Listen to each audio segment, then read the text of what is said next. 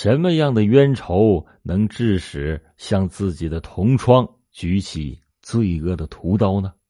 想来都使人难以相信。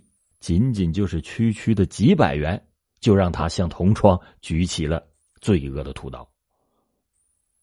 二零零九年九月，李某和冯某在宿舍玩扑克赌博的过程当中，李某借了冯某的七百元钱，上学期还还了一百元。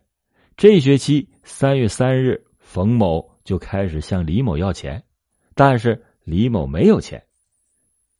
三月七日这一天是星期天，晚上七点左右，他在自己居住的楼下一个电话超市用公用电话给冯某打了电话，说：“你过来一下，咱们商量商量还钱的事儿。”冯某就问了李某在什么地方，李某说：“你就到上面的超市门口过来。”大约过了五分钟以后，冯某就在约定的地点找到了李某。两个人上到一个安居楼的五楼，李某的家里。当时李某的家人都不在，两个人就在沙发上闲聊之中提到了六百元钱的事李某说：“等我七百五十元的助学金发下来以后，我马上还。我现在实在没有钱。”冯某说。你就在一两天之内把这钱还了，我还要给其他两个同学还钱的。同学是要交学费，如果还不上的话，那就要翻倍了。冯某就要求李某打一张一千二百元的欠条。冯某当时也是没有其他办法可想，他又不敢向家里人要钱，于是他就在笔记本上撕了一页纸，给冯某写了一张。一千二百元的欠条，冯某当时就把欠条装在了钱夹里，人家的钱还不上，这还翻倍往上涨，这可怎么办？他就想把我逼成这样给他还钱，越想是越生气，他的心中呢就像浇了一瓢油，怒火忽然就燃烧起来，当时就想把他给杀了。这个念头一出现。李某就从沙发上起身，走到了厨房，拿起菜刀别在了腰间。他从厨房出来以后，发现冯某在沙发上躺着，就有点迟疑，到底是动不动手？他就在屋里来回走了一会儿。这时候，冯某接了一个电话，说要回家。李某说：“再聊一会儿。”就在这个时候，他取出了腰间别的菜刀。趁着冯某不注意的时候，向他的头上连砍了三刀，当时冯某就倒在了地上。冯某马上就意识到李某的所作所为已经威胁到了自己的生命，于是就连连的求饶说：“我不要了，我不要了。”可是对于冯某的求饶，李某不但没有怜悯住手，反而心想害怕把大量的血躺在客厅里不好收拾。于是抓住了冯某的双肩，又把他拖进了卫生间，然后闭上眼睛，用菜刀在冯某的头上一顿乱砍，直到冯某是一动不动。做完了这一切，他的心中是突突直跳啊！在惊慌中，一屁股坐到了冯某的旁边，抽了一支烟为自己压压惊，这情绪才算稳定了许多。看到眼前的这一切。他就想，第二天父亲跑夜班车就要回家了，他没办法向家人交代。如果家人知道了，势必把家人也害了。而且楼上楼下的人又多，楼下那个超市门前的人还要多。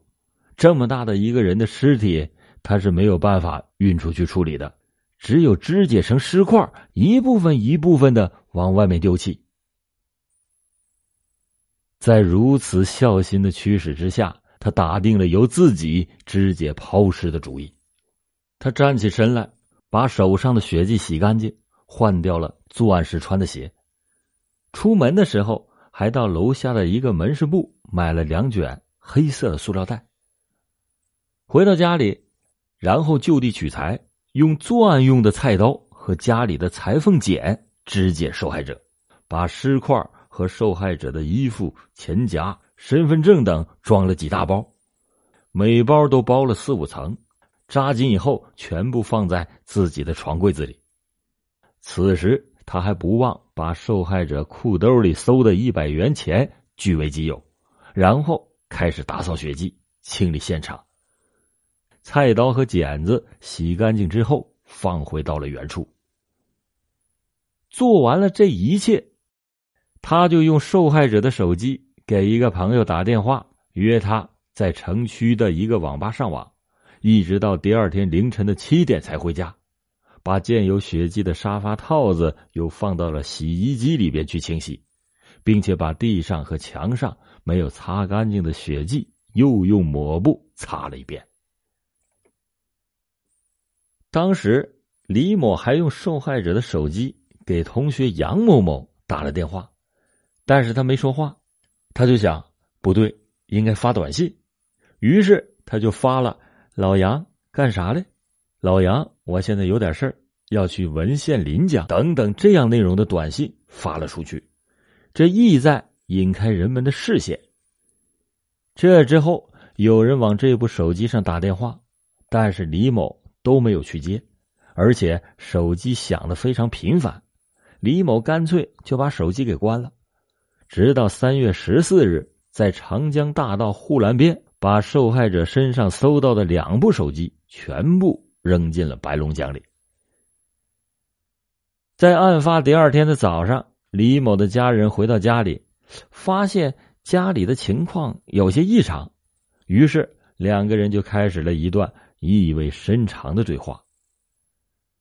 家人首先就看见了沙发上有一块血迹，就问他：“这是怎么回事？”李某说：“啊，我和同学打架的时候，把同学的鼻子打淌血了。”家长就问哪里的同学，我打电话问一下。儿子说什么也不给电话号码，他说啊，我和同学已经都和好了。其实家里人很生气，就骂了儿子一顿，起身又到饮水机那边泡茶，但是又看见墙上还有点状的血迹，又问这是怎么回事。李某又撒谎骗家里人说。是同学用手捂住鼻子以后甩的，溅到墙上了。他家人又发现了地上有血迹，好像还掺了水，于是再一次问：“这又是怎么回事？”李某解释说：“鼻血滴到了地上，拖的时候没拖干净。”儿子就这样圆满的回答，使他家人没有理由不相信。看到大人不再追问了，这李某的心稍稍的才放了些。当天因为停水，沙发套子泡在洗衣机里。后来来水了，李某洗完之后，若无其事的回到学校上课。他暗自庆幸，谁也不知道他的秘密。几天以后，为了掩人耳目，他还假装问同宿舍的同学说：“这几天小冯到哪里去了？怎么看不见了？”同学们的回答当然是不知道了。九日，他虽然是人在学校，但是仍然惦记着家里的那些东西。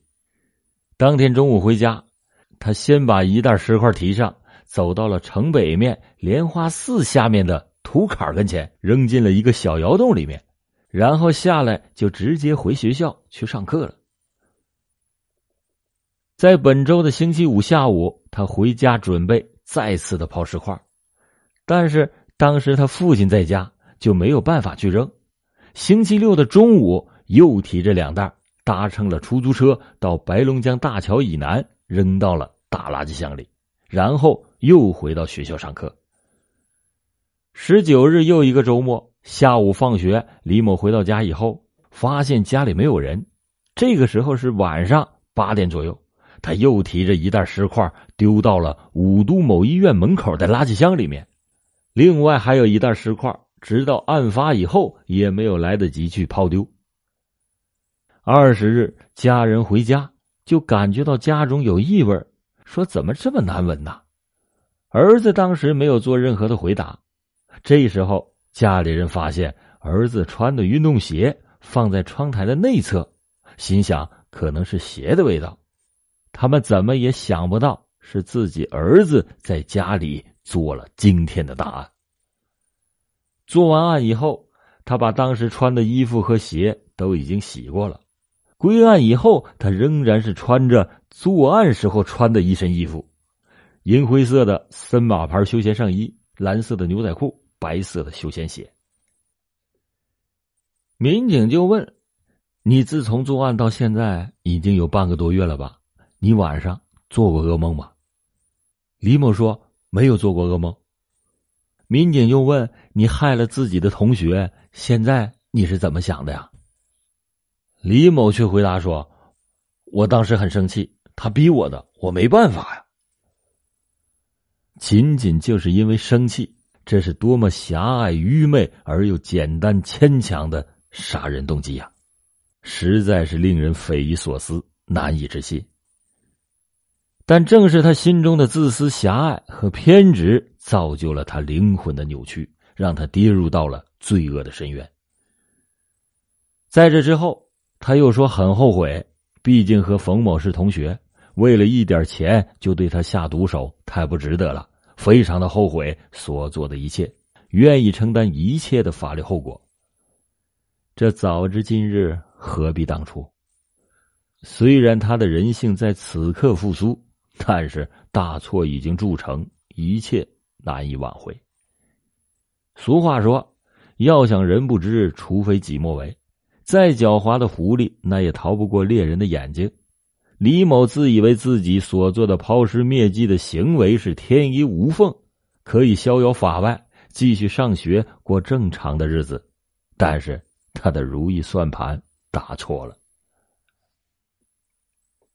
三二零杀人碎尸案的成功告破，引起了强烈的社会反响。广大的群众对警方破案的速度如此之快。惊叹不已，拍手称奇。案件是终于真相大白，公安机关是维护了法律的尊严，让受害人的冤屈得到了伸张，安慰了受害者的家人，也印证了“天网恢恢，疏而不漏”的古训。然而，回顾整个案情，侦查员们的内心却是没有一点点的轻松和愉悦。无辜受害者生前最后那刻绝望的眼神，以及眼前的凶手李某，隐隐之中有一种挥之不去的悲哀凝聚在心头，让他们感到压抑伤感。李某此时理应是恰同学少年，指点江山，激扬文字的美好少年，却为什么如此的惨无人性？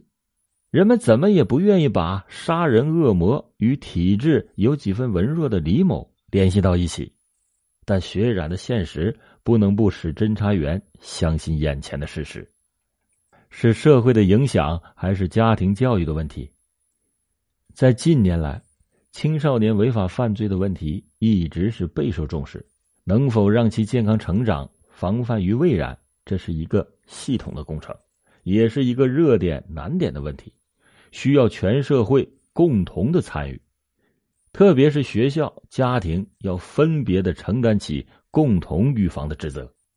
好了，感谢您今天收听老欧讲答案。有想看犯罪嫌疑人照片的，可以关注公众号“老欧故事会”，公众号里有犯罪嫌疑人李某的照片。老欧讲答案，警示迷途者，唤醒梦中人。